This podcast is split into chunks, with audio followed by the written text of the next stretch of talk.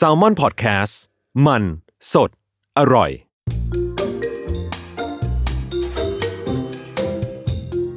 สำนักงานคณะกรรมการกำกับหลักทรัพย์ และตลาดหลักทรัพย์ Presents Investing เพราะทุกสิ่งลงทุนได้ สวัสดีครับ ยินดีต้อนรับเข้าสู่รายการ Investing เพราะทุกสิ่งลงทุนได้ดำเนินรายการโดยผมเบสลงทุนศาสตร์ครับ ครับผมปั้นเงินครับ รายการที่จะชวนทุกคนมาเริ่มต้นลงทุนกันโดยเริ่มต้นจากสิ่งรอบตัวนะครับที่สามารถสร้างผลตอบแทนที่ดีให้กับเงินของคุณได้ สนับสนุนโดยสำนักงานคณะกรรมการกำกับหลักทรัพย์ และตลาดหลักทรัพย์ครับพี่ไปเป็น announcer ไหมเออตอนนี้เราครองรายการนี้ไว้แล้วนะครับเออแล้วก็ป้านครับ เชิญคครัรับบผมคุณโดนไล่ออกอ้าวก็คือรู้เปล่าว่าซีซั่หเทปเนี้ยไม่เจอผมแล้วใช่ไหมเป็นเทปที่ทำให้ฉันอะมาเป็น host รายการนี้อ่าเพราะฉันชอบสิ่งนี้มาก เพราะเลโก้คือ เอางี้อ่านอกเรื่องฮะตั้งแต่วินาทีแรกเลยอ่าเออเราอะอ่าเคยมีช่วงหนักๆในชีวิตเนี่ยประมาณอ่าสองสามครั้งอะไรอย่างเงี้ยครับนะครับ บางช่วง เช่นมีอยู่ช่วงหนึ่งในชีวิตเนาะเรา ตรวจเจอเนื้องอกในปาก ก็ลุ้นมากว่าจะเป็น tumor หรือ cancer นะครับถ้าเป็น tumor คือควานออกแล้วจบจบ ถ้าเป็น cancer ก็คือว่าต้องฉายรังสีกระจายไปทั่วตัวเนอะตอนนั้นนะ hard time มากอ่าแล้วมันเครียดมากเรารอดชีวิตมาได้โดย การใช้การ์ดโปเกมอนตอนนั้นก็ซื้อการ์ดโปเกมอนเยอะมาก ซื้อสะสมอ่าแล้วก็ trading ด้วยเนาะอ่าแล้วก็อีกช่วงหนึ่งผ่านมาก็คือช่วงที่ย้ายที่บ้านเราเป็นโรงงานเนอะก็ย้ายโรงงานใหม่โอ้โหมันวุ่นวายมากเธอแบบรายการผลิตเป็นร้อยคนแล้วต้องย้ายของเออนู่นนี่นั่นแบบ แล้วต้องทำเงินไปด้วยขณะที่ย้ายฐานกันเลยมันวุ่นวายมาก แล้วก็เครียดมากมัน stressมากๆอะไรอย่างเงี้ยนะครับฮะเราก็ผ่านช่วงเวลาที่ยากที่สุดมันมาด้วยเลโก้ครับอืมตอนนั้นเราสั่งซื้อเลโก้ทุกวันเลย มูลค่าเลโก้ที่บ้านเราเนี่ยเอาเอาจำนวนเงินที่ซื้อมาหลายแสนใช่ไหมอะหลายแสนแน่โอเคๆยิ่งมีช่วงหนึ่งซื้อตัวละเป็นหมื่นเป็นหมื่นสั่งทุกวันอะแล้วก็จะบอกว่าความพีคคือไม่ต่อด้วยนะ สั่งซื้อเรียงมากันเก็บเป็นอะกล่องเป็นทะเลคือที่บ้านเราสามารถเปิดร้านขายเลโก้ได้เลย มันเยอะอ่ามมาก แล้วพอผ่านช่วง hard time สุดมาได้ แล้วก็ลดการใช้เงินลงอะไรอย่างเงี้ยครับอืมสุดท้ายก็กลับมาซื้อแค่แบบเดี๋ยวจะเล่าให้ฟังว่าเออ ซื้อยังไงบ้างไงฮะอะเข้าเรื่องก่อน โอเคอะก็วันนี้รู้แล้วแหละ ทุกคนรู้แล้วแหละนะครับว่าอะเราจะพูดกันเรื่องเลโก้นะครับ ก็เป็นสินค้าหนึ่งที่เราสามารถสร้างผลตอบแทนจากมันได้ว่ะเอออย่างไม่น่าเชื่อนะอย่างไม่น่าเชื่อมีมูลค่าอย่างไม่น่าเชื่อใช่เพราะว่าตอนเนี้ยถ้าเกิดว่าเราไปดูตลาดเลโก้เนี่ย มีความคึกคัก ถ้าสมมติไปมองภาพเนี้ยเทียบกับอาร์ตทอยอะ มันขึ้นมาพร้อมกันนะหมายถึงว่าได้ความนิยมอะมันได้รับขึ้นมาพร้อมกัน คือคนที่ไปเล่นอาร์ตทอยก็ไปเล่นอาร์ตทอย คนที่มาเล่นเลโก้ก็มาเล่นเลโก้ในขณะเดียวกันบางคนเล่นมันทั้งสองอย่าง ทั้งอาร์ตทอยทั้งเลโก้ก็มี เพราะเลโก้เนี่ยจริง ๆ ก็ถือว่าเป็นของเล่นประเภทหนึ่งที่ช่วงหลังๆมา คือถ้าสมมติเราเอาเนื้อหาในตอนอาร์ตทอยมาพูดอะมันมีการเหมือนกับว่า collaboration กันระหว่าง ตัวเลโก้เองกับตัวคอนเทนต์อื่นๆ อย่างเช่นว่าอะมันมีอะไรนะ Harry Potter Star Wars อะไรพวกนี้เลโก้นี่คือเจ้าพ่อของการ Collaboration ของการ collabมากเอๆอนะครับนั่นแหละมันก็เลยทำให้คนมันได้รับความนิยมขึ้นมาในช่วงหลังๆ แล้วก็มันมีการเก่งกำไร หมายถึงว่า ถ้ามันออกมาในลักษณะของการเป็น limited อย่างเงี้ยก็จะมีคนที่ซื้อมาแล้วก็ขายต่อออย่างนี้ต้องเล่า environment ของเลโก้หน่อยคือว่าเลโก้เนี่ยอืมเขาจะแต่ละทุกรุ่นที่ออกมาเนี่ยเขาจะมีกำหนดชัดเจนว่าจะผลิตอะสินค้ารุ่นนี้เป็นเวลากี่ปีอ่าถ้าหมดช่วงปุ๊บจะไม่ผลิตเด็ดขาด ใช่ใช่ใช่แปลว่าถ้าคุณถือสินทรัพย์เนี้ยหมดจนหมดช่วงผลิตเนี่ยของมือหนึ่งไม่มีแล้วอืมก็จะเป็นแต่ของ resale เนอะอืมก็คือของที่มาขายต่อเป็นมือสองดังนั้นเนี่ยด้วย environment ของบริษัทที่อย่างบางบริษัทอะถ้าอะไรขายดีก็อาจจะทำมาขายใหม่ใช่ไหมใช่ใช่แต่ใช่เลโก้เนี่ยจะมีความชัดเจนมากว่ามีปริมาณจำกัด แล้วสมมติว่าบอกว่าผลิต 3 ปีเนี่ยก็ไม่ใช่ว่ามีของขายตลอด ของก็จะหมดเป็นช่วงๆยิ่งของที่ขายดีมากๆ ยกตัวอย่างเนี่ยสเอ่อล็อตล่าสุดจะมีเป็นเฮดวิก ในแฮร์รี่พอตเตอร์เนี่ยที่เป็นรูปเฮดวิกกำลังเกาะอุปกรณ์พวกไม้กายสิทธิ์และพวกเนี้ยขายดีมาก แล้วก็อ่าขนาดเพิ่งออกมาของก็หมดตลอดหมดตลอดอะไรเงี้ยอืมขนาดช่วงที่ยังมีผลิตของ resale ก็ยังขายได้เออแล้วถ้ายิ่งหมด ช่วงผลิตเมื่อไหร่นะโอ้โหราคา resale ก็น่าจะขึ้นเลยใช่เพราะว่าอะไรที่ช่วงที่ผลิตยังขายดีของหมดเนี่ยแปลว่าหลังจากนั้นอะราคาก็น่าจะขึ้น ใช่คือด้วยการที่ราคาขึ้นรวมไปถึง SKU รวมไปถึงสินค้าที่มันออกมาเยอะๆเนี่ยมันก็เลยทำให้มูลค่าของตลาดเลโก้ตรงเนี้ยเพิ่มขึ้นไป research มาเจอบทความหนึ่งของ The Guardian นะครับได้พูดถึงการลงทุนในเลโก้เอาไว้ว่าจริงๆอะการลงทุนในเลโก้อะช่วงหลังมาเนี่ยมันสามารถสร้างผลตอบแทนได้ดีกว่าทองคำด้วยซ้ำนะครับเพราะว่าในปลายปี 2021 ครับมีผลการศึกษาของ Higher School of Economics นะครับหรือว่า HSE ในรัสเซียเนี่ยเก็บสถิติตลาดเลโก้มือสองออกมา แล้วพบว่ามูลค่าตลาดเลโก้มือสองอะ เติบโตได้ดี 11%ต่อปีโห11%ต่อปีนี่ก็ถือว่าเป็นการเติบโตที่น่าสนใจอยู่เหมือนกันนะครับซึ่งผลตอบแทนเนี่ยดีกว่าทองคำแสตมป์แล้วก็ไวน์มือสองไวน์ไม่ใช่ไวน์มือสองนี่ไวน์ไวน์คอลเลกชันอมละบ้วนเหรอมือสองก็อมละบ้วนเหรอไม่ใช่ไวน์มือสองก็คือคนที่เขาสะสมแล้วก็มีขายขายต่อกันมาอะไรอย่างนี้คือคือไม่ได้ขายจากร้านผู้ผลิตเออใช่ใช่ซึ่งเลโก้เนี่ยมันเติบโตได้ดี เพราะว่ามันเป็นตลาดของสะสมในยุคใหม่เออมันเป็นของสะสมที่ได้รับความนิยมมี demand มากขึ้นในช่วงโควิดอะมันขอเสริมนิดนึงคันปากอะคุณจะขายเลโก้เนี่ยซื้อมาขายเนี่ยห้ามแกะกล่องนะอ่า ไม่ใช่ว่าแกะกล่องไปต่อแล้วมันขายไม่ได้แล้วนะ เปลี่ยนใจค่อยๆ แกะใหม่ทีละชิ้นเออเอากลับมาเก็บไม่ได้ไม่ได้ คืออาคนสะสมเลโก้เนี่ยจะไม่แกะกล่องเลยอืมแล้วสภาพกล่องก็ต้องเนี้ยบห้ามมีอ่ารอยบุบรอยอะไรคือถ้ามีรอยบุบเนี่ยราคาก็ไม่มีคนซื้อแล้วอะหรือครับราคาอาจจะหายไปหลายพันแล้วนะครับอืมดังนั้นเนี่ยวันนี้เนี่ยถ้าคุณมีเลโก้อยู่ที่บ้านแล้วโอ้โหซื้อมาเป็นสิปีแล้วเอาไปขายดีกว่า ถ้าคุณต่อแล้วขายไม่ได้แล้วขายไม่นะครับได้ขายได้ยากดีกว่า เออขายได้ยากขายได้ลดราคาอะราคามูลค่าหขายได้ยากมากแล้วกันยากอาจจะครับน้อยเป็นผมยากมากนะครับเออก็มันก็จะมีลักษณะพิเศษของความของความดีเซลอยู่ประมาณนึงอ่านะใช่เสริมนิดนึงครับฮะก็จากการศึกษาของ HSE นะครับก็พบว่าไอตัวของ Lego เนี่ยถ้าเกิดว่าเขาทำความศึกษามา 2,000 ชุด ตั้งแต่ปี 1987 จนถึงปี 2015 เนี่ยก็มีการค้นพบว่าเลโก้ส่วนใหญ่แล้วอะที่ออกมาเนี่ยมันเป็นมันเป็นที่ต้องการของตลาดส่วนใหญ่อะมันจะเป็นแบบ limited edition นะครับคือเป็นรุ่นที่มีความหมายต่อนักสะสม หรือว่าเป็นรุ่นที่มีการร่วมมือ collaboration กับแบรนด์ต่างๆนะครับในการออกสินค้าที่ดึงดูดฐานแฟนคลับ จากแบรนด์อื่นๆ มาไม่ว่าจะ Harry Potter จะ Star Wars จะอะไรก็ตามนะครับซึ่งปัจจัยตรงเนี้ยมันมีความคล้ายอย่างที่บอกว่าคล้ายๆ กับตัวของ Art Toy คล้ายๆกับของป๊อปมาที่เคยเล่าไป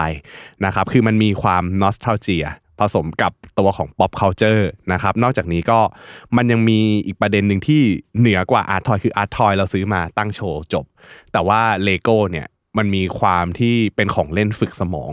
เออ เป็นของเล่นที่สามารถเอามาทำลายสต่อมองได้ทำลายเหรอะ บางอันต่อ 16 ชั่วโมงตาลอยมากกว่าเออยังไม่เสร็จดีกว่าแล้วเอ๊ะเออเออไออันนี้ที่มันจะต้องต่อมันหายไปไหนนะเออไปทำตกที่ไหนก็ ก็ก็ไม่รู้โอ้โหหายหายไปชิ้นหนึ่งนี่ทรมาเลยนะก็ต้องซื้อแต่ส่วนใหญ่เขาจะทำมาเผื่อเกินอยู่แล้วอ๋อเหรอเออเขาจะทำมาเกินประมาณสักจำนวนหนึ่งเผื่อคนทำเป็นหายสแปร์เออสแปร์พาร์ทนะครับนอกจากนี้ก็เป็นของแต่งบ้านได้เออคือช่วงหลังมาผมเห็นการแต่งบ้านหลาย ๆ คนเนี่ยเอาเลโก้ไปแต่งบางคนไม่ใส่แจกันอะ ไม่ใส่ดอกไม้นะไม่ใส่ดอกไม้สด ไม่ใส่ดอกไม้แห้งนะเนี่ยใส่มันเลเริ่มโก้ต้นจากสิ่งนี้ก็คือที่บ้านฉันน่ะอ่าทำห้องทำงานใหม่อ่าแล้วไม่อยากซื้อดอกไม้สดเพราะขี้เกียจเปลี่ยนครับ ก็เลยอะเอาดอกไม้เลโก้มาใส่ละกันเพราะดอกไม้แห้งก็ดูไหนแบบๆก็ดอกว่าไม่ไม้เก๋อันไหนๆก็ดอกไม้นนั้นปลอแหมละอยู่แล้ว จุดเริ่มต้นของทุกสิ่งทุกอย่างที่ตามมา เพราะฉันซื้อดอกไม้ไปแค่เซตเดียวแล้วหลังจากนั้นก็คือมาอีกประมาณสักห้าสิบกล่องที่ยังกองอยู่ที่ห้องนะครับครับ แต่ว่าต้องบอกก่อนว่าเราพูดถึงเลโก้อะ ไม่ใช่ว่าแบบเฮ้ยคุณซื้อเลโก้อะไรอย่างเงี้ยคุณสามารถเก็งกำไรหรือว่าคุณสามารถได้ผลตอบแทนหมดเลย เพราะว่าจริงๆเลโก้ทุกชิ้นน่ะมันได้รับความนิยมแตกต่างกัน ซึ่งสิ่งที่มันได้รับความนิยมอะมันคือเกิดจากความ rare ของมัน หรือว่าหายากมีผลิตจำนวนน้อย แล้วก็มีการผลิตในจำนวนจำกัดนะครับพูดง่าย ๆว่า supply มันมีน้อยมาก แต่ว่ามี demand ตรงเนี้ยเยอะมากเลโก้พวกเนี้ยมันก็จะมีอ่าราคาสูงตามมา ก็ demand supply เจอกันอีกแล้วนะฮะวันที่เปิดคอลเลกชันใหม่ๆอะอืมวิ่งกันเหมือนซื้อคอนเสิร์ตเกาหลีเลยนะอ่าวิ่งไปวิ่งไปจองกันห้างเนอะเปิดเลยนะโอ้โหวิ่งกันเออฝ่าเท้าระเบิดนะครับใช่แล้วก็วิ่งกันเข้าไปซื้อแล้วก็ซื้อปุ๊บ resell เลยบวกได้อืมสมมติกล่องละพันก็บวกได้สองสามพันหน้าร้านเลยอะก็คือร้อยสองร้อยเปอร์เซ็นต์เออยี่สิบสามสิบเปอร์เซ็นต์อ๋อถ้า20-30% resell วันนั้นนะนะอ่าอ่าคือถ้าเป็นคอลเลกชันใหม่เปิดตัวคนอยากได้เยอะนะ โอ้โห ซื้อมาขายกันพ่อค้าแม่ค้าเบิกบานนะครับอืมก็บรรยากาศเหมือนจองตั๋วเกาหลี หรือเนี่ย อย่างที่ป๊อปมาร์ทระเบิดไปที่เซ็นทรัลเวิลด์อ่าก็แบบเดียวกันเลโก้ก็เป็นตลาดที่มี resale แข็งแรงเหมือนไปซื้อรองเท้า Adidas อะไร sneaker ที่เราคุยกันอ่าครับผมตัวอย่างนะครับมันมีอันหนึงนะครับ เรียกว่า Ultimate Collectors Millennium Falcon Millennium Falcon เนี่ยก็จะเป็นยานอวกาศใน Star Wars อืมนะครับไอเลโก้ชุดเนี้ยเคยวางจำหน่ายในปี 2007 ราคาหน้าร้านนะครับ ตอนนั้น retail เนี่ยอยู่ที่ 499.99 ดอลลาร์ หรือราวๆ 18,000 บาท ตอนนี้ถ้าเอา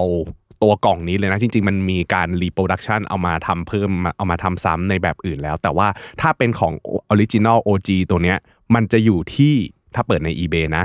250,000 บาท เออคือ retail อะหนึ่งหมื่นแปดพันแต่ว่าเข้าไปดูใน eBay สองแสนห้าหมื่นบาทนะครับ แต่ย้ำว่าต้องเป็นรุ่นนี้นะ ปีใช่ใช่2007 นะเออเหมือนห้ามเป็นเหมือนหนังสือรุ่นใหม่พิมพ์ครั้งที่หนึ่งปะเออเหมือนหนังสือพิมพ์หนึ่งอย่างเงี้ยวันก่อนก็เจออ่ารถคลาสสิกที่เราเคยคุยกันไปใช่ไหมอ่ามีมีคน branding ไม่รู้ทำรถคลาสสิกเลโก้แล้วก็มีประมาณทั่วโลกประมาณแบบหลักร้อยชิ้นอะอืมโอ้โห ราคาก็คือขึ้นไปหลายร้อยเปอร์เซ็นต์เหมือนกันแต่ประมาณอืม10 ปีละใช่นะครับก็น่าสนใจ คือถ้าสมมติว่าเราเอา 2 5 0 0 0 0 บาทเนี่ยมาเทียบกับตัว 18,000 บาทเนี่ยมันก็จะคิดเป็นผลตอบแทนประมาณ 1,280%ในช่วงระยะเวลา 16 ปีนะครับก็ถ้าถ้าใครมีก็อยากขายก็เอามาขายได้ อาจจะได้ราคาประมาณประมาณนี้แหละ แต่อย่าถือแล้วทำตกเออน้ำตาไหลเลยนะกล่องบุบนี่น้ำตาไหลเลยนะ แต่ว่าถ้าต่อแล้วก็อาจจะไม่ได้ราคานี้นะเออต้องย้ำไว้ก่อน นักสะสมเลโก้เนี่ยก็จะเหมือนคนสะสมของอื่นๆ แบบที่เราเล่าไปคือ ไม่ใช่ซื้อมาเพื่อเก่งกำไรอย่างเดียว แต่ว่าเขาซื้อไว้ว่าเขาซื้อมาเพื่อความเขาซื้อไว้เพราะความชอบโดยส่วนตัวของเขานะครับ ซึ่งถ้าเกิดว่าใครที่จะเข้ามาลงทุนในตลาดเลโก้เนี่ยผมว่าสิ่งหนึ่งที่จำเป็นที่คุณจะต้องรู้เลยคือ คุณจะต้องรู้ว่า สิ่งไหนที่จะได้รับความนิยม สิ่งไหนที่มันมันสามารถดึงดูดเงินในกระเป๋าของนักสะสมที่เป็นแบบ Gen X Gen Y เพราะว่าโดยส่วนใหญ่อะเลโก้มันมีมานานมากแล้วเนาะเออแล้วก็ช่วง collaboration เนี่ยส่วนใหญ่เขาจะ collaboration กับอะไรที่มันทำให้หวนระลึกถึงความหลัง เพราะว่าเขารู้ดีว่าคนที่มีกำลังซื้อจริงๆอะคือคนที่โตแล้วมีเงินแล้วนะครับคือเราต้องรู้ว่า อะไรก็ตามที่มันมีความชอบตรงนี้อยู่อะก็สามารถเก็งกำไรได้ อย่างเช่นว่าในยุคในยุคนี้อย่างผมอะดู Star Wars ตั้งแต่เด็กพอช่วงแก่ช่วงเวอร์ช่วงนี้เราดูตอนอายุสิบยังไม่ได้ดูเลยโถนึกว่าดู ไม่ผมมาดูดู episode หนึ่งสองสามหนึ่งสองสามมันจะจำได้ว่ามันจะสร้างหลังสี่ห้าหกอืมใช่สี่ห้าหกจะสร้างก่อน แล้วหนึ่งสองสามเนี่ยก็จะเป็นช่วงที่ผมเริ่มต้นดู แล้วก็ไปตามหาสี่ห้าหกดูตอนหลังนะครับ อันนี้เนี่ยก็จะเป็นตัวที่ทำให้ผมเนี่ยอยากได้ไอยาน Millennium Falcon แบบเลโก้แต่ว่าปี 2007 คงไม่ไหว แต่ว่าอาจจะหาซื้อแบบอื่นแทน แต่ก็ยังไม่ได้ซื้อนะ เพราะว่ากลัวก้าวเท้าเข้าไปในวงการแล้วจะเป็นแบบพี่นะฮะ เรื่องที่ดีเรื่องดีช่วยกันกระตุ้นอุตสาหกรรมให้มันเติบโต ช่วยกันกระตุ้นเศรษฐกิจโลกเธแล้วอพี่ก็จะเอามาขายใส่ผมอะใช่ขายใส่เธอเวรกรรมอย่าให้หาที่ปล่อยได้นะนอกเหนือจาก Star Wars ก็จะมี Harry Potter Jurassic Park ก็มี หรือว่าโมเดลรถยนต์ในฝัน อย่างเช่นว่า Ferrari Porsche หรือว่าสถาปัตยกรรมที่สวยงาม อย่างเช่น Taj Mahal อย่างเงี้ยก็มีเลโก้เหมือนกัน ไล่มานี่คือฉันมีเกือบหมด จริงเหรอจริงโคแลตรมาฮาว Jurassic Park แฮร์รี่พอตเตอร์ Star Wars ฮะเฟอร์รารี่มีหมดเออ แม้ว่าผลตอบแทนเนี่ยจะมหาศาลนะถ้าคิดเป็นเปอร์เซ็นต์แต่ว่าถ้าเกิดว่าเราเทียบแล้วเนี่ยราคาจริง ๆ ของเลโก้อะมันยังเป็นราคาที่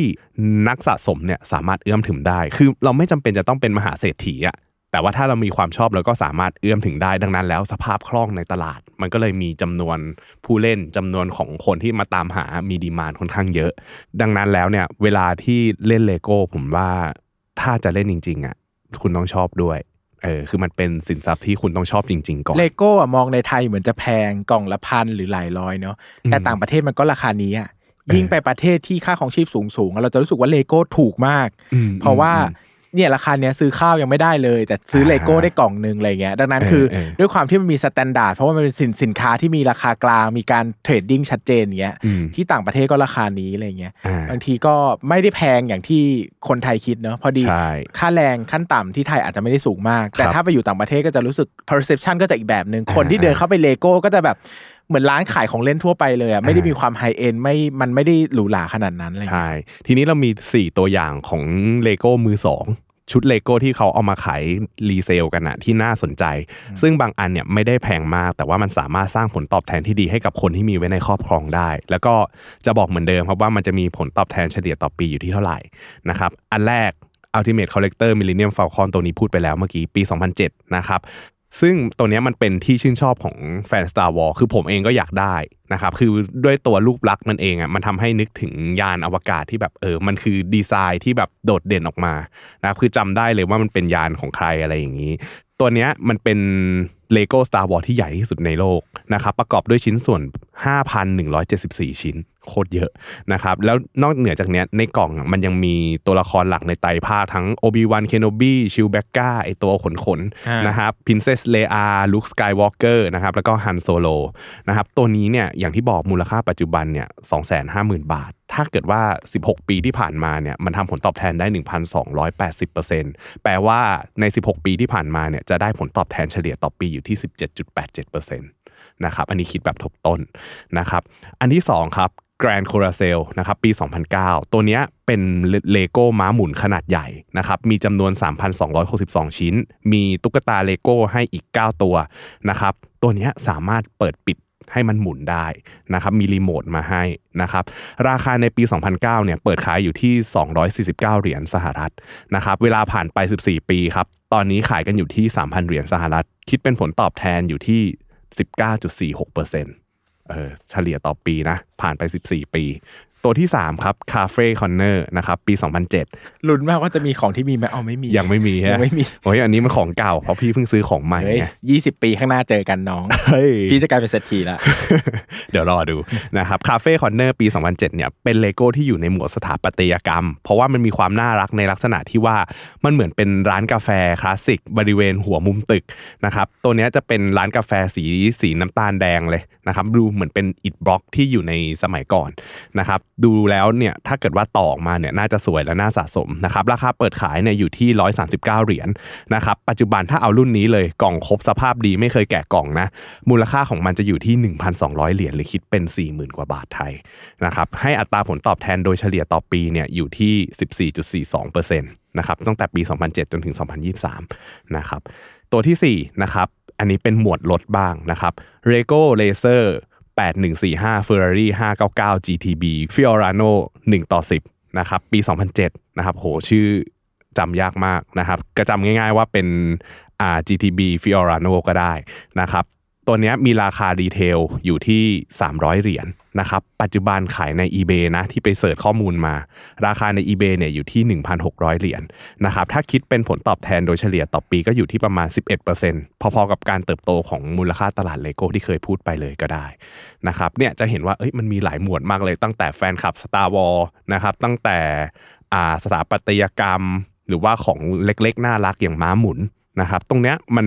หลาย ๆ หมวดเนี่ยถ้าเราแกะออกมาให้ดีอะเราเรามองเห็นจุดเด่นอะไรบางอย่าง แล้วมันน่ารักจริงๆอะมันก็อาจจะทำให้เราสามารถในอนาคตอะอย่างที่พี่บอกวันเนี้ยพี่ซื้อของ limited ไว้ในปีนี้มันอาจจะราคาขึ้นไม่มาก แต่ว่าพอไปในอนาคต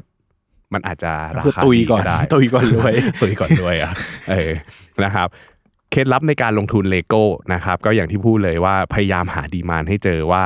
demand ที่มันจะเยอะในอนาคตอะมันน่าจะเป็นแบบไหน โดยทั่วไปแล้วคนที่ชื่นชอบเนี่ยมันก็จะมี Star Wars Disney Marvel Harry Potter DC Comic หรือว่ากลุ่ม Architecture พวกสถาปัตยกรรมตรงนี้ที่ได้รับความนิยมบ่อยๆนะครับอันนี้คือฝั่ง demand คือถ้าเราวิเคราะห์ฝั่ง demand เนี่ยเราจะพอรู้ว่าไอ้แบบไหนเนี่ยคนแม่งน่าจะชอบแน่ๆ นะครับ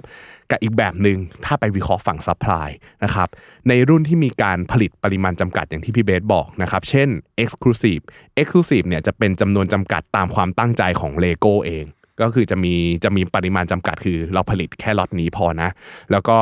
จะมีช่องทางในการซื้อโดยเฉพาะด้วยนะครับอันนี้คือกลุ่ม Exclusive อีกอันหนึงคือกลุ่ม Hard to Find นะครับ Hard to Find คือของที่ LEGO ผลิตออกมาปกติเลยขายปกติแต่ดันกลายเป็นว่าคนชอบนะครับมันก็เลยกลายเป็น demand มันสูงกว่า supply ทำให้ของหายากขาดตลาดแล้วก็ผลิตไม่ทัน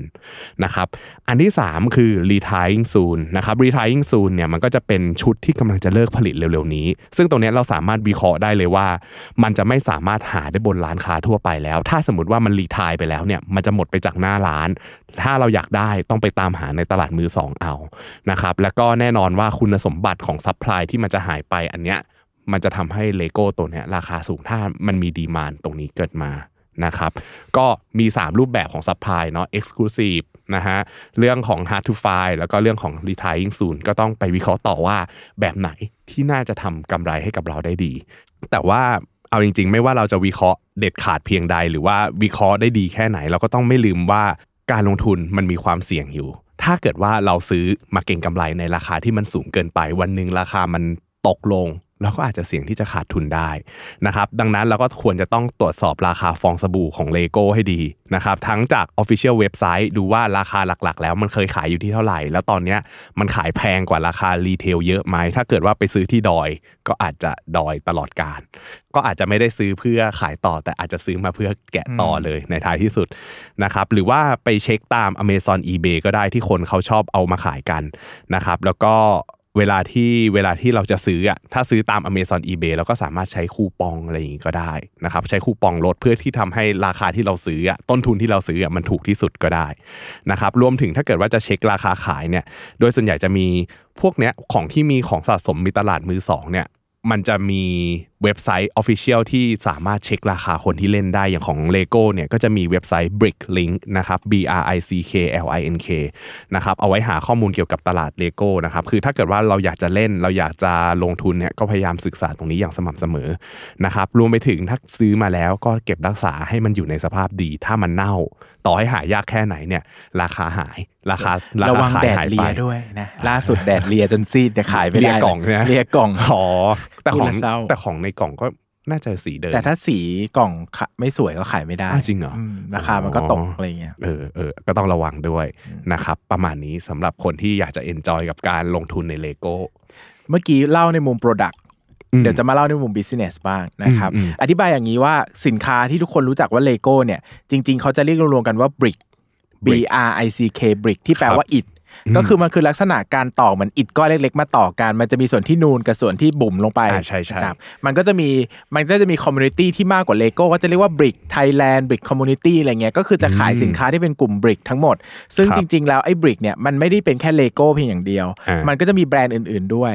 นะครับหลายคนอาจจะไปเจอว่าอย่างผมเนี่ยสมมุติว่าผมอยากได้อ่าตัว Hedwig ใน Harry Potter เงี้ยอืมเราอาจจะเจอว่าเฮ้ยตัวเนี้ยถ้าเป็นเลโก้เนี่ยอาจจะหมื่นกว่าบาทอืมแต่ถ้าเป็น Brick ยี่ห้ออื่นอาจจะเหลือแค่สองสามพันอืมคล้ายๆเอาง่ายๆคล้าย ๆ แบบตัวเลียนแบบจากต่างประเทศอ๋อขนาดใหญ่ๆอะไรเงี้ยนะครับ ก็มีหลายรูปแบบแต่ Brick ที่เป็นผู้ชนะในตลาดแบบจริงจังเนี่ยก็คือเลโก้เนอะแทบจะกลายเป็นเกือบจะครอง market share ทั้งหมดเลยอืมก็ว่าได้นะครับเลโก้เนี่ยจริง ๆ มีต้นกำเนิดมาจากช่างไม้ชาวเดนมาร์กนะครับ ชื่อว่าโอเลเคิร์กคริสเตียนเซนนะครับ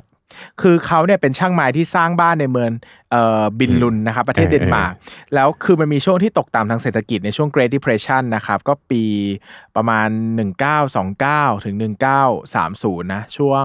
ที่ตลาดอเมริกาตกต่ำมากๆเนี่ยนะครับพิษเศรษฐกิจเนี่ยทำให้รายได้ธุรกิจไม้เขาเนี่ยลดลงอย่างมากนะครับก็เลยจัดทำบริษัทใหม่ขึ้นมานะครับในปี 1932 นะครับฮะคือเขาก็ทำไม้เก่งแล้วนะการอ่าทำตัวต่อเลยเนี่ยเขาก็เลยมาทำเลโก้นะครับซึ่งมันมาจากคำว่า leg leg godt leg godt เนาะในภาษาเดนิสอ่านที่ไม่แปลรู้ว่าอ่านถูกไหม play well เออไม่รู้ว่าอ่านถูกป่ะเออนี่แหละเออสสตันนิดนึงนะครับ play well ในภาษาอังกฤษนะครับอืมอืมก็คือเล่นให้สนุกเล่นให้ดีอ่าแล้วก็ว่าไปนะครับครับ ก็เป็นลักษณะก็เลโก้แบบที่เราเห็นเนี่ยเป็น Brick เออต่อกันอะไรอย่างเงี้ยนะครับฮะในช่วงแรกที่เขาผลิตเนี่ยก็ทำมาจากไม้นะครับ ที่เป็นวัสดุที่คุณโอเล่เนี่ยโอเลโอเล่นะครับเออมีความโอเล่ชำนาญนะครับ ก็ครับเอ่อ ทำรถไม้ทำโยโย่นะครับเป็ดอืมลากไม้อืมก็คิดสภาพช่างไม้ที่ทำของเล่นเด็กเออๆนะครับ แล้วก็รวมถึงของใช้ในบ้านที่ทำมาจากไม้นะครับอืมอืมแต่ในช่วงหลังสงครามโลกครั้งที่สองเนี่ยไม้ที่เป็นอืมวัสดุหลักในการผลิตเนี่ยก็เกิดการขาดแคลนและมีราคาสูงอ่าฮะนะครับ ก็ทำให้ธุรกิจมีความเสี่ยงเขาก็เลยลองหันมาใช้พลาสติกแทนนะครับอืมอืม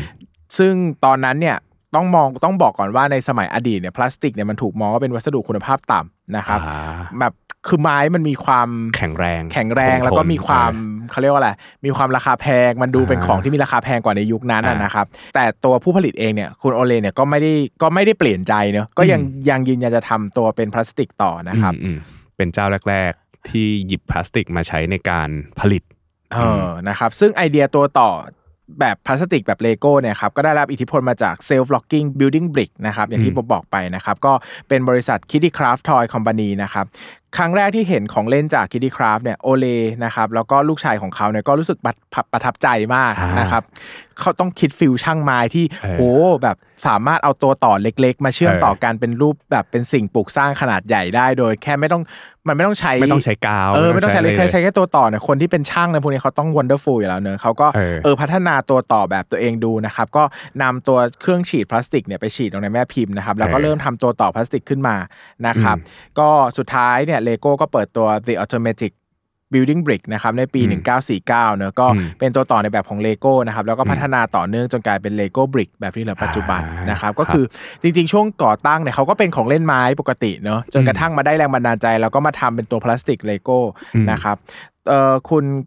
ก็อดเฟรดนะครับที่เป็น CEO ทายาทรุ่น2เนี่ยก็ผลักดันแนวคิดระบบของเล่นหรือ Toy System ขึ้นมานะครับโดยเขามองว่า Lego เนี่ยนะครับจะต้องสามารถนำมาต่อรวมกันได้อย่างสมบูรณ์แบบนะครับโดย Lego กับ Lego ชุดอื่น ๆ ได้นะครับ ก็หมายถึงว่า เฮ้ย คุณซื้อตัวเดียวไปเล่นแล้วคุณก็สามารถสร้าง community สร้างเอาง่ายๆก็คือแบบทำเป็นเมืองทำอะไรอย่างเงี้ยได้คุณนะซื้อรับสองกล่องมาไม่เหมือนกัน แต่เออคุณสามารถเอากล่องหนึ่งกล่องสองเนี่ยมารวมกันกลายเป็นอะไรที่มันใหญ่มากขึ้นอ่าเออใช่ก็จะมีความแบบ เหมือนจะมีช่วงคอลเลกชันหนึ่งที่เขาจะเหมือนว่าแบบทำเป็นเมืองอืมแล้วก็แบ่งอืมขายเป็นตึกๆอะไรอย่างเงี้ยแล้วก็คนเออสามารถซื้อมาต่อกันก็ได้ หรือใช่เซตที่เป็นพวกสถาปัตยกรรมเนี่ยมันก็จะมีเซตว่าเอ้ยถ้าคุณเอามาเรียงรวมกันมันก็จะสวยอะไรอย่างเงี้ยนะครับอืมก็อืมเขาก็มองว่าเฮ้ยจริง ๆ เนี่ยตัวต่อเนี่ยมันไม่ต้องหนาต่อตามกล่องก็ได้นะ คุณมันก็จะมีขายแบบ เป็นเป็นกรัมเป็นขีดอืมก็มีคุณซื้อตัวต่อไปต่ออย่างที่คุณคิดเองก็ได้อะไรเงี้ยอ่าคือไม่ต้องมีแบบแบบให้อะไรเงี้ยนะครับแล้วก็ครับเขาก็เลยพัฒนาแนวคิดเนี้ยมาเรื่อยๆนะครับโดยเขาได้ตัดสินใจยกเลิกการทำของเล่นไม้ด้วยเด็ดขาดนะครับอืมแล้วก็ทุ่มเทกับพลาสติกอย่างเดียวนะครับอืมซึ่งพี่น้องของเขาเนอะซึ่งก็เป็นทายาทรุ่นเดียวกันเนี่ยเออก็ ไม่ค่อยพอใจเท่าไหร่ที่ยกเออเลิกความเป็นไม้ทิ้งไปทั้งหมดเนอะเออก็รู้สึกว่าเป็น direction ที่ไม่เห็นด้วยนะครับ ก็ขายหุ้นทั้งหมดอืมนะครับที่เป็นธุรกิจเนี่ยของครอบครัวเนี่ยให้กับคุณ Godtfred ซีโอลินส์กอตฟริดไปเลยอืมแล้วก็ตัวเองก็ออกจากธุรกิจครอบครัวไปนะครับอืมซึ่งแต่ไอการตัดสินใจครั้งนี้แหละ ที่ทำให้เลโก้เนี่ยอยู่ได้มาถึงปัจจุบันเนอะเออคิดถึงเลโก้จะถ้ามันเป็นไม้สิมันจะดูแลยังไงเนอะเออมันจะเออมันจะปลวกขึ้นไหมมันจะอะไรไหมไอ้ความพลาสติกคงทนเนี่ยแหละนะครับแล้วก็ความ ecosystem ของความเป็นของเล่นมันเยอะแหละ ทำให้นึกถึงธุรกิจในตลาดหุ้น feel ประมาณว่า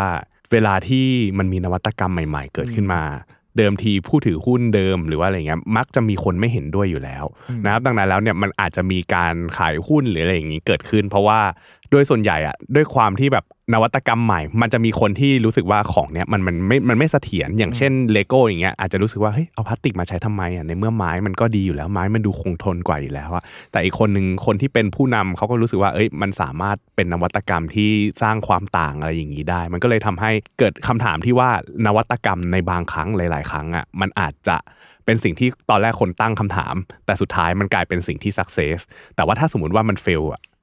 ก็มีเออก็มีมากมายที่ fail มันเราก็ลไม่ได้บอกว่าทุกนวัตกรรมจะจำนวนมากก็ fail ธุรกิจจำนวนมากก็ success เลโก้ก็เป็น case study ที่ถือว่า rare มาก ๆ ในวงการ business เพราะว่าเออคุณทำธุรกิจของเล่นให้ใหญ่โตได้ขนาดนี้อะเออมันคาดเดาได้ยากอะอืมคุณทำโรงพยาบาลทำสื่อสารทำอะไรอย่างเงี้ย มันยังพอคาดเดาได้ว่าคุณจะยิ่งใหญ่ แต่คุณใครจะคิดว่าเลโก้จะมาได้ขนาดนี้เนาะเออเลโก้ก็กลายเป็นเหมือนเป็น case business ที่ หลาย ๆ คนสนใจใช่มากนะครับแล้วมันมี cycle ของมันอีกเนาะเอออ่าเรา fast forward มาช่วงที่เจอ cycle เนอะก็คือเออช่วงปี 1990เนี่ยอืมเลโก้ก็ประสบปัญหาเยอะนะครับ แล้วก็อัตราการเกิดในประเทศที่เป็นกลุ่มลูกค้าหลักก็ลดลงนะครับ เพราะว่าอืมันประเทศพัฒนาแล้วมันเริ่มเข้าสู่สังคมผู้สูงอายุ แล้วก็มันอืมก็ยังถูกเขาเรียกว่า categorize ให้เป็นของเล่นเด็กอยู่อืมเนอะอืมคนยังไม่ได้มองว่ามันคือแบบของใช่สะสมผู้ใหญ่ที่แบบใช่ผู้ใหญ่จะสะสมกันนะครับ แล้วก็มีการแข่งขันอันเนี้ยซึ่งสำคัญมากนะครับ ที่โดน หนักๆก็สินคือค้าพทวกดแทนปะเออสินค้าทดแทน Nintendo อ่า PlayStation ใดๆ Disruptive Innovation นะนะยุคเออสมัยนั้นนะก็เข้ามาส่งผลกระทบทำให้เลโก้ที่เป็นของเล่นแบบดั้งเดิมเนี่ยถูกตั้งคำถามอืมว่าจะอยู่ได้เหรอใช่สมัยนี้คุณจะอยู่ได้เหรอ ที่เออจะคนในยุคที่เด็กมี Nintendo Switch มี Nintendo นะ Switch ยังไม่มีเออ Nintendo เล่นเนี่ยเขาจะเล่นเลโก้จริงๆหรออืมนะครับอืมก็เลโก้ก็พยายามปรับตัวนะครับแล้วก็จ้างนักออกแบบมาผลิตผลิตภัณฑ์ใหม่ๆนะครับอืมเพื่อดึงดูดลูกค้า มีการทำ partner นะครับอืมผลิตสินค้าใหม่ๆนะครับก็พยายามทั้งหมดเนี่ยล้มเหลวนะครับขยายธุรกิจเช่นไปสร้างสินค้าอื่น ไปสร้างเกมคอมพิวเตอร์ สร้างเออ theme park เออเคยก็เล่นไม่ผมเคยเล่นเกมคอมอยู่เออเลโก้ แล้วก็ผมเคยไป theme park เขาด้วยอ่าแต่ก่อนก็จะมีขนาดใหญ่นี้ก็จะลดลงมาเล็กมากๆ และกลายเป็นอืม niche มากๆแล้วนะครับอืมก็ไม่ได้สร้างกำไรให้บริษัทเนอะทุกอืมอย่างเนี่ยมันซับซ้อนแล้วมันก็ยากเพราะว่าเขาพยายามจะ diversify อ่าแบรนด์เลโก้ไปเป็นอย่างอื่น คือมันเหมือนกับว่าเราเห็น disruptive innovation ว่าเฮ้ยตอนเนี้ยทุกคนเขาทำอะไรอยู่ดิสนีย์สร้าง theme park อืมส่วนโซนี่ส่วน อ่า Nintendo มันทำเครื่องเกมมันทำซอฟต์แวร์เกมผลิต ตรงนี้เลโก้ก็เลยคิดว่าเอ้ยเขาอาจจะสามารถทำได้ก็ได้ก็เลยกลายเป็นว่าเอาเงินไปลงทุน แต่กลายเป็นว่าเงินลงทุนที่ลงทุนไปอะมันไม่ได้รายได้กลับคืนมาอืมเพราะว่าก็ต้องมองว่าเลโก้ในยุคสมัยก่อนมันก็ถูกมองเป็นของเล่นเด็กอะอืมมันก็อะพูดตรงๆก็เหมือน feel เหมือนตุ๊กตาบาร์บี้อะที่คนตั้งคำถามว่าเฮ้ยเดี๋ยวนี้ใครยังเล่นตุ๊กตาบาร์บี้อีกเหรออืมแล้วพอเขามาทำหนังบาร์บี้เอ้ยมันถูกตีความใหม่เนาะอืมในอย่างปี 1998เนี่ยเลโก้ก็ประกาศ ผลประกอบการขาดทุนเป็นครั้งแรกนะครับโอ้ตั้งแต่ก่อตั้งธุรกิจมา แล้วก็สถานะการเงินเนี่ยย่ำแย่มากอืมๆนะครับ ประกอบกับวิกฤตเศรษฐกิจในช่วงนั้นด้วยเนอะที่เออเศรษฐกิจเออวิวิกฤตเศรษฐกิจก็มีช่วงที่อะต้มยำกุ้งในไทย 1997เออแล้วก็เจอ dot .com com bubble bubble คือสถานการณ์ในในเขาเรียกว่าอะไรสถานการณ์ทางเศรษฐกิจมันก็อ่ามีมีความไม่แน่นอนสูงอะนะครับครับแล้วก็บริษัทเนี่ยเกือบล้มละลายในปี 2004 นะครับอืมอืมอืมเอ่อทายาทรุ่นที่3เนี่ยคือก็คือตระกูลคริสเตนเซนเนี่ยนะครับอ่าก็ตัดสินใจลงจากตำแหน่ง CEO นะครับแล้วก็แต่งตั้งยอร์เกนวิกนูสตอปนะครับอดีตที่ปรึกษาจาก m c k เคนซี่เนี่ยเข้ามารับตำแหน่ง CEO แทน คือใช้ CEO บริหารมืออาชีพแทน เออใช้ CEO มืออาชีพแล้วอืมคือไม่ได้ไม่ได้เอาคนในครอบครัวมาบริหารแล้วนะครับอืมซึ่งการที่ยอร์เกนเข้ามาเนี่ยก็คือเรียกได้ว่าพลิกอืมวิกฤตเป็นบวกกลับมากำไรภายใน 1 ปีนะครับ turnaround turnaround แบบ โอ้โหนี่คือตำนานในวงการ business เนอะเออก็คือกำไรสุทธิของเลโก้ในปี 2005 เนี่ยอยู่ที่ประมาณ 1,200 ล้านบาทนะครับอืมจากที่เคยขาดทุนมากกว่า 9,200 ล้านบาทในปีโอ้โห2004 คือพลิกแบบโอ้โหโอ้โห โหมากเพราะว่าขาดทุน 9,200อะเออแล้วคุณ เอา 9,200อะกลับมา แล้วคุณก็ยังทำก็กำไรคือเพิ่มได้เพิ่มอีกจากปีที่แล้วประมาณหมื่นล้านเออเก่งมากนะครับ โดยยอร์เกนเนี่ยทำงานร่วมกับครอบครัวคริสเตนเซนนะครับในการเปลี่ยนแปลงเป้าหมายวิธีการทำงานก็คือวัฒนธรรมองค์กรทั้งหมดนะครับอืมก็คืออืมเขามองว่า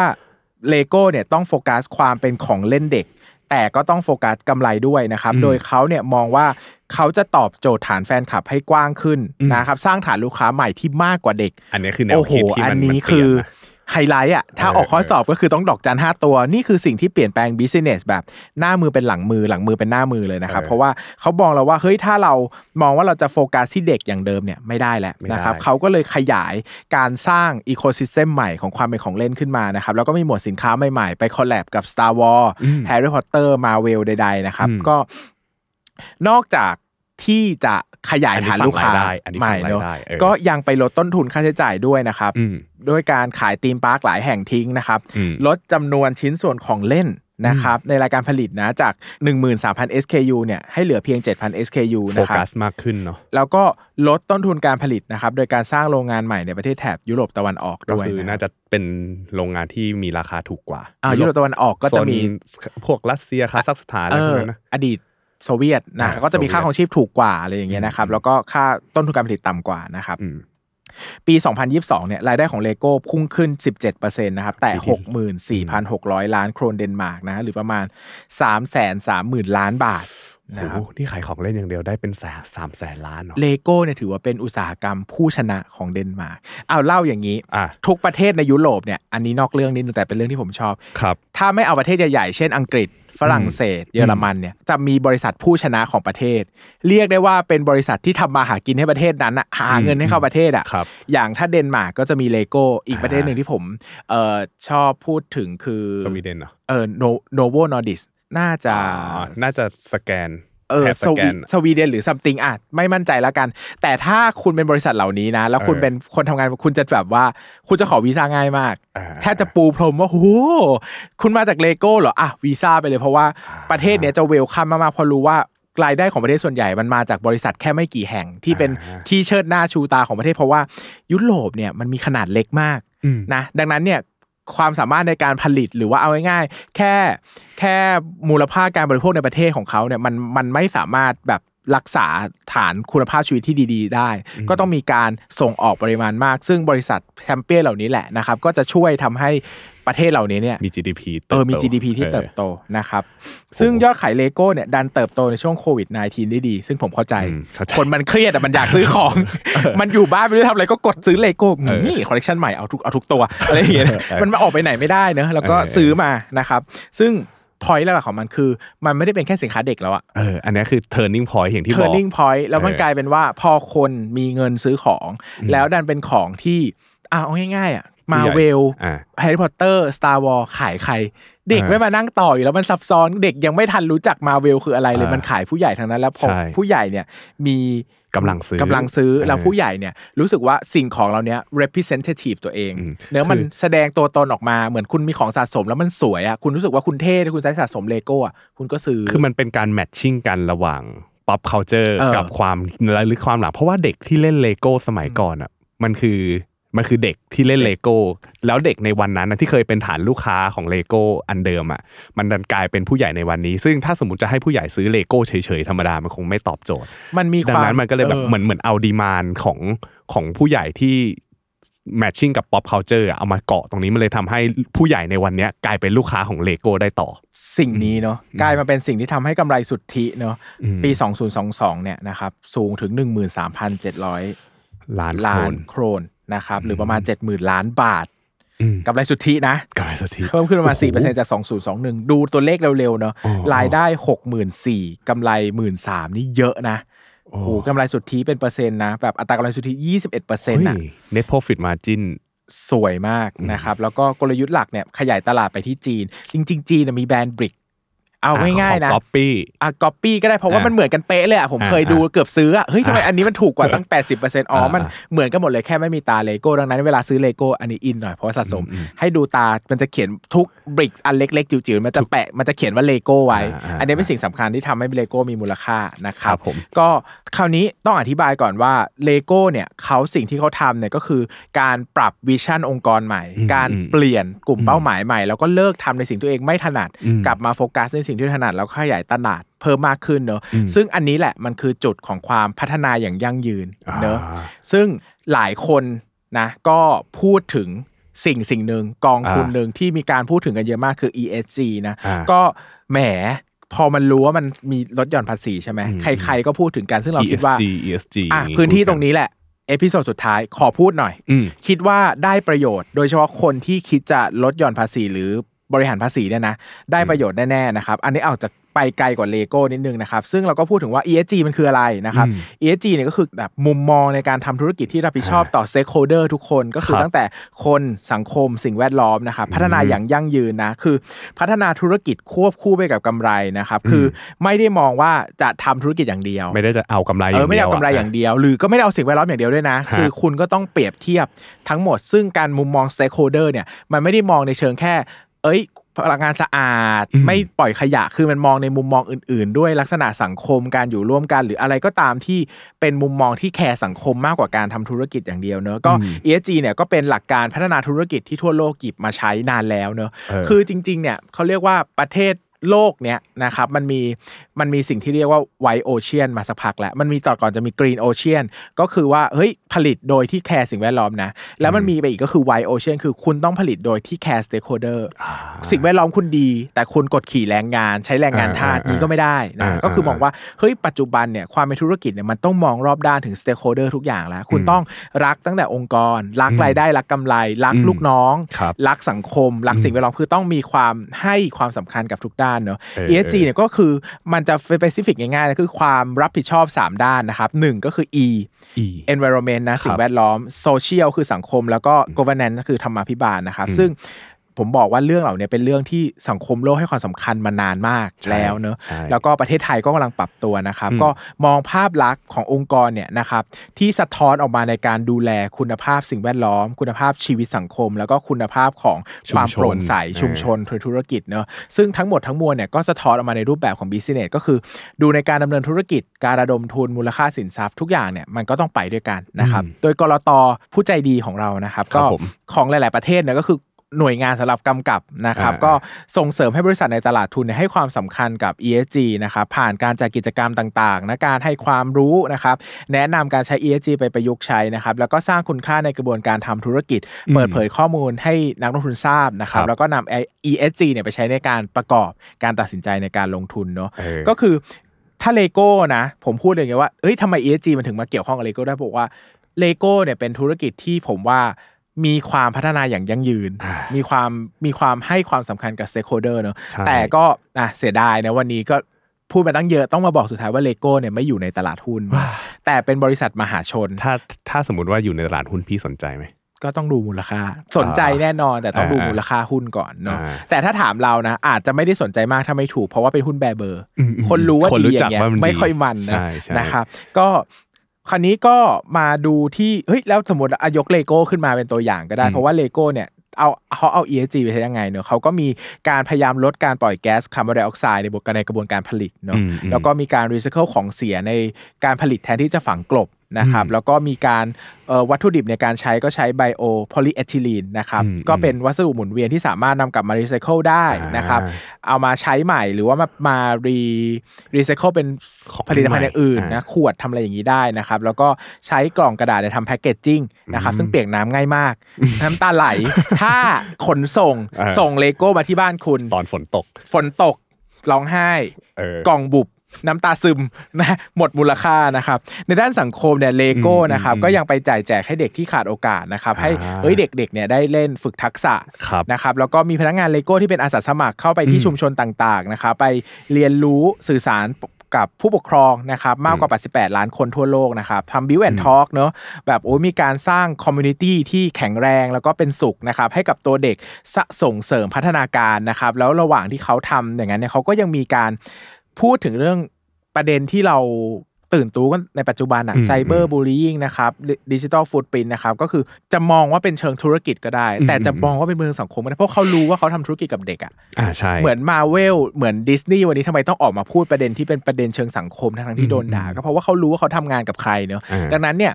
บางประเด็นเชิงสังคมอะที่เรารู้สึกว่าผู้ใหญ่อะรู้สึกว่าพูดทำไมอืมพูดทำไมเรื่องเหล่านี้ แต่เด็กเขาไม่ได้คิดแบบนั้นไง ใช่ เด็กที่เขากำลังเรียนรู้กับสิ่งเหล่านี้เติบโตกับสิ่งเหล่านี้สิ่งเหล่านี้เป็นสิ่งสำคัญกับตัวเขาเนอือะมซึ่ง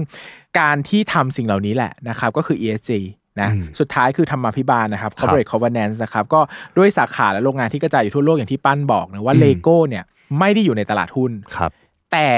ข้อมูลที่เปิดเผยต่อสาธารณชนเนี่ยละเอียดกว่าบางบริษัทที่อยู่ในตลาดหุ้นอีกละดีเอียดมากมากละเอียดแล้วก็มีรายงานประจำปีที่โอ้โห ถ้าคุณเป็นนักลงทุนนี่คุณทำงานง่ายมากใช่ทุกอย่างใช่เปิดเผยต่อสาธารณชนหมดนะครับดังนั้นก็สำหรับคนที่หน่วยงานต่างๆเนอะก็สามารถตรวจสอบได้ง่ายนะครับอืมคนที่สนใจก็ศึกษาเรียนรู้ได้ง่ายนะครับอืมรวมไปถึงการจ่ายภาษีกฎหมายท้องถิ่นเนี่ยก็ทำแบบทำหลักการแบบ positive fair อ่า clear และ responsible นะครับ ก็คือ แฟร์เกมมากเปิดเผยทุกอย่างนะครับ ก็เป็นครับบริษัทอีกบริษัทหนึ่งที่ เฮ้ย ยกมาพูดใน ESG เราไม่เขินอะเออเอาง่ายเออเออๆรู้สึกว่าใช่ใช่เออมันพูจะดแล้วมีแบบว่ามันจะมีแบางอัตัวอย่างเรพูดแล้วแบบแบบพูดหน้าแล้วหมาเขินนิดนึง อันนี้ก็จะรู้สึกว่าเอ้ยพูดแล้วเออไม่เขินนะเพราะว่าเราเราศึกษาเขามาเราทำงานกับเขามาเรารู้สึกว่าเอ้ยเขาน่ารักแล้วเขาก็อืมอืมอืมคือพูดอย่างนี้นะ คุณผู้ฟังทุกคน เวลาคุณเห็นบริษัทต่างๆ ในธุรกิจเนี่ยเขาทำพวก ESG เนี่ยครับ คุณอาจจะมองว่าเป็นการสร้างภาพก็ได้นี่ผมพูดตรงๆนะอ่าอ่าแต่ผมจะพูดอย่างนี้ว่าคุณไม่รู้หรอกว่า intention ที่แท้จริงของแต่ละบริษัทคืออะไรอ่าแต่สร้างภาพก็ดีกว่าไม่ทำอะไรเลยนะอืมอย่างน้อยเขามีหลักการมีไอเดียเข้ามาทำให้ทุกอย่างดีขึ้นอะเฮ้ยอืมอันนี้เป็นอืมสิ่งสำคัญที่เราควรจะสนับสนุนนะครับอืมดังนั้นเนี่ยเฮ้ยแล้วเราสนับสนุนยังไงบ้างนะครับก็ปัจจุบันล่าสุดเนอะเราก็รู้แล้วแหละว่ามันจะมีกองทุนที่ลงทุนในหุ้นที่ปฏิบัติตามหลัก ESG ESG นะครับใช่ก็ ปัจจุบันนี้นะครับบริษัทที่จดทะเบียนในตลาดหลักทรัพย์เนี่ยเราก็สามารถหาข้อมูลนี้นะได้ใน One Report ซึ่งเป็นเอกสารที่ก.ล.ต.เนี่ยได้ปรับเกณฑ์ เกี่ยวกับการแสดงข้อมูลประจำปีเนี่ยให้อ่านเป็นแบบรายงานเดียวนะครับอืมก็คือแบบ 56ขีดหนึ่ง One Report เออนั่นเองนะคคืรับอคคือเป็น 56ขีดหนึ่งที่จะเอาเรื่องของ ESG เนี่ยเข้ามาพูดด้วย ก็จะใช่เรียกว่าเป็น One Report เนาะครับผมนะครับเพื่อลดภาระการจัดทำและส่งรายงานประจำปีเนอะแล้วก็อืมลดภาระคนอ่านด้วย ไม่ต้องอ่านหลายที่เออมาเออมาอ่านที่ One Report ที่เดียวนะครับครับแล้วก็มีการส่งเสริมแบบยั่งยืนนะครับอืมให้ด้วยคำนึงถึงสิ่งแวดล้อมสังคมความโปร่งใสนะครับอืมซึ่งถ้าใครไม่ถนัดลงทุนในหุ้นโดยตรงนะครับก็อืม แหมอย่างที่เรารู้นะครับว่าปัจจุบันเนี่ยกองทุน ESG นะครับก็เป็นกองทุนที่ไปลงทุนในหุ้นสามัญที่เน้นหลักการทาง ESG นะครับอ่าซึ่งหรือหรือหรือต้องพูดเติมว่ามีหลักทรัพย์ที่ออกโดยบริษัทที่ทำตาม ESG เหล่านี้ด้วยไม่ใช่แค่หุ้นอย่างเดียวอ่าเออหลักทรัพย์ก็ได้นะคครัรับบผมซึ่งจะช่วย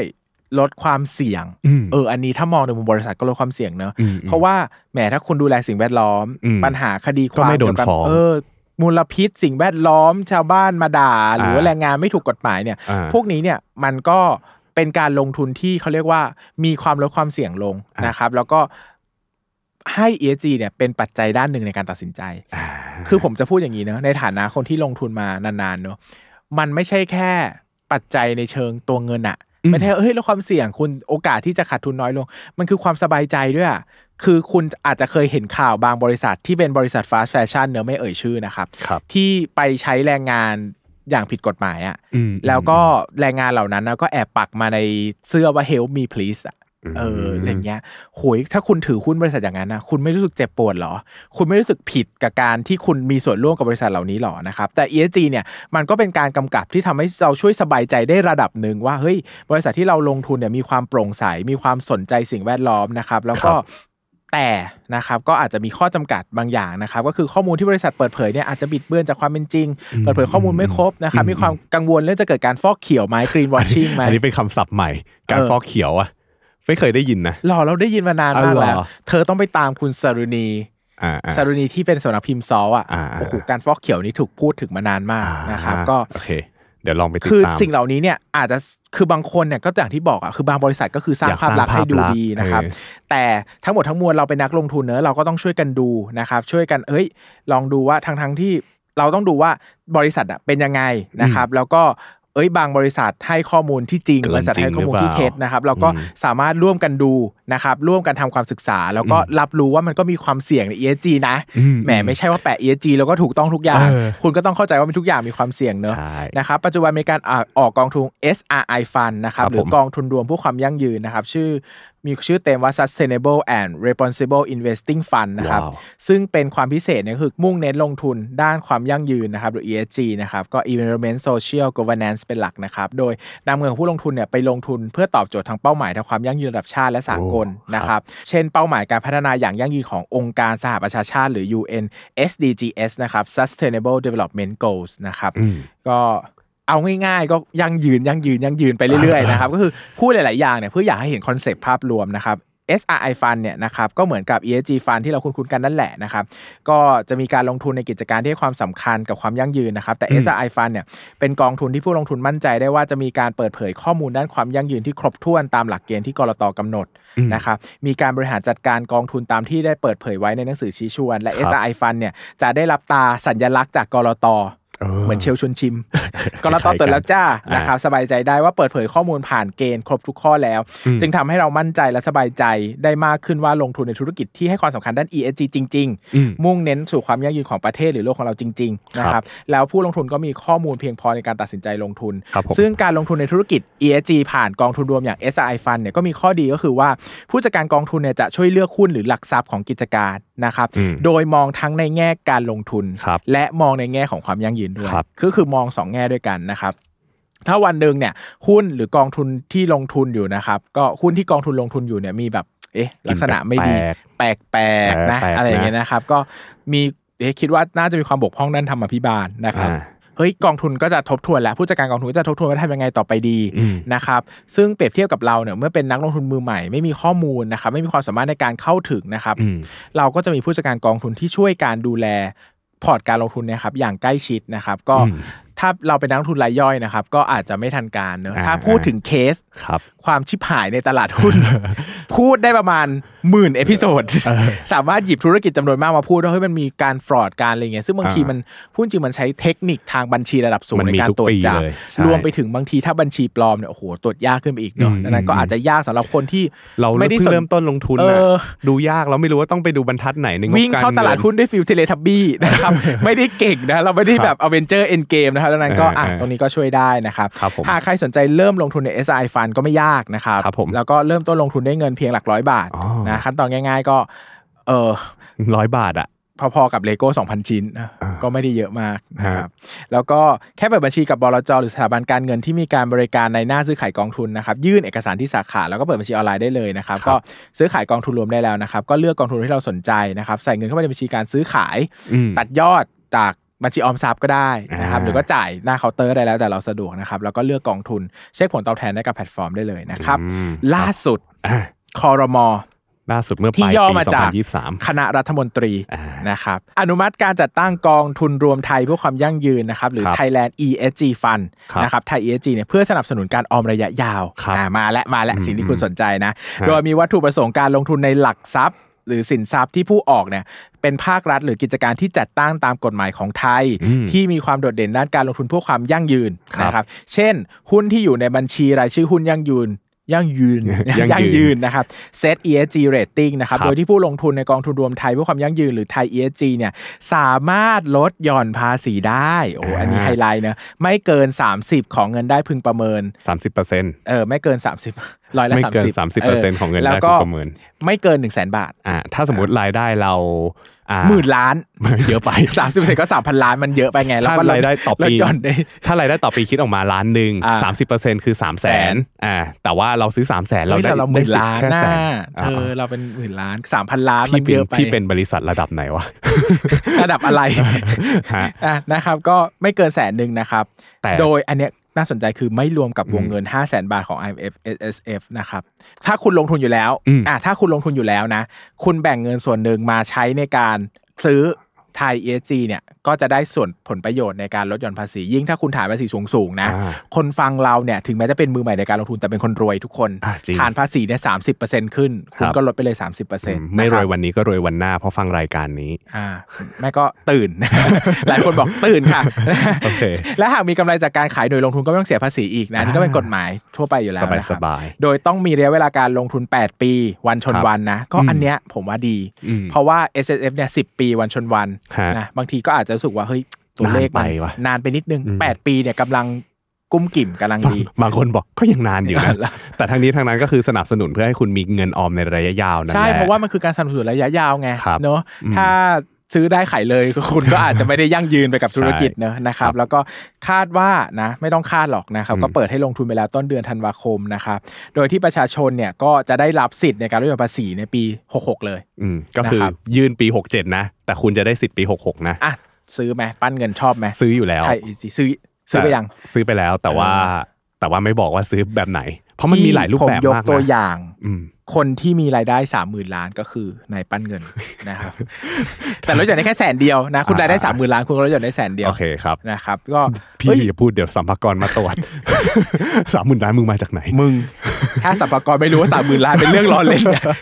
เครียดนะเออมีเครียดนะเออเออนะครับอะก็เฮ้ยจริง ๆ ผมว่า ESG เนี่ยก็ผมเชื่อว่าหลายคนอยากรู้อยู่แล้วแหละนะครับอืมว่ามันคืออะไรนะครับฮะแล้วก็เอาจริงๆหลักคิดเนี่ยไม่ได้ต่างจาก S S F มากอืมนะครับเพียงแต่ S F F มันสิปีเนอะครับนโยบายอะไรก็ได้ ESG เนี่ยลดมาให้เหลือ 8 ปีอืมนะครับเพียงแต่คุณต้องลงทุนในกลุ่มที่เป็นเอ่อหุ้น ESG หุ้นหรือว่าหลักทรัพย์ที่ที่เน้นออควากมโดยั่ยงยืนอ่าที่ออกโดยาบริษัทะคเน้น ESG เขาก็จะมีลิสต์มาให้แล้วก็ข้อสำคัญก็คือวงเงินเนี่ยไม่รวมกับ RMF กับ SSF อืมก็เป็นประโยชน์สำหรับคนที่ฐานภาษีสูงหน่อยอืมแล้วก็อยากลดหย่อนภาษีครับ นะครับโอ้ก็คิดว่าวันนี้ครบถ้วนสมบูรณ์มากใช่นะครับพูดไม่โดนสนหน้าอินหน้าพรมพอไปเทปเออสุดท้ายจะพูดนะครับปัญหาเป็นเรื่องของคนตัดไม่ใช่ปัญหาของเรานะครับผมโอเค จะบอกว่าตั้งแต่ที่พูดมาเนี่ยเลโก้เนี่ยมันทำให้เห็นภาพของ ESG เพราะว่าผมรู้สึกว่าตั้งแต่รู้จักเลโก้มาตั้งแต่เด็ก เพราะว่าตอนเป็นเป็นเด็กที่เล่นเลโก้เออของแท้ด้วยนี่ขิงหน่อยนะครับเพราะตอนนั้นไม่น่าว้ายไม่น่าไม่น่าจะมีของ30,000จริล้านง